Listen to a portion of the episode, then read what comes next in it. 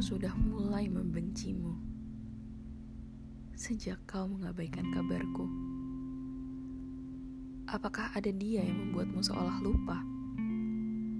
Lupa kalau aku di sini menunggu sebuah kabar darimu. Seolah terdengar sepele, tapi itu sangat penting bagiku. Lalu sekarang apa lagi yang bisa diharapkan? Sudahlah, cukup sudah. Aku tak ingin banyak bicara. Mauku tak pernah kau dengar. Lakuku tak pernah kau lihat.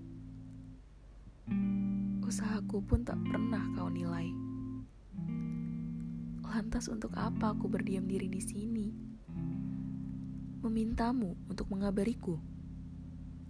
Maaf, aku bukan pengemis.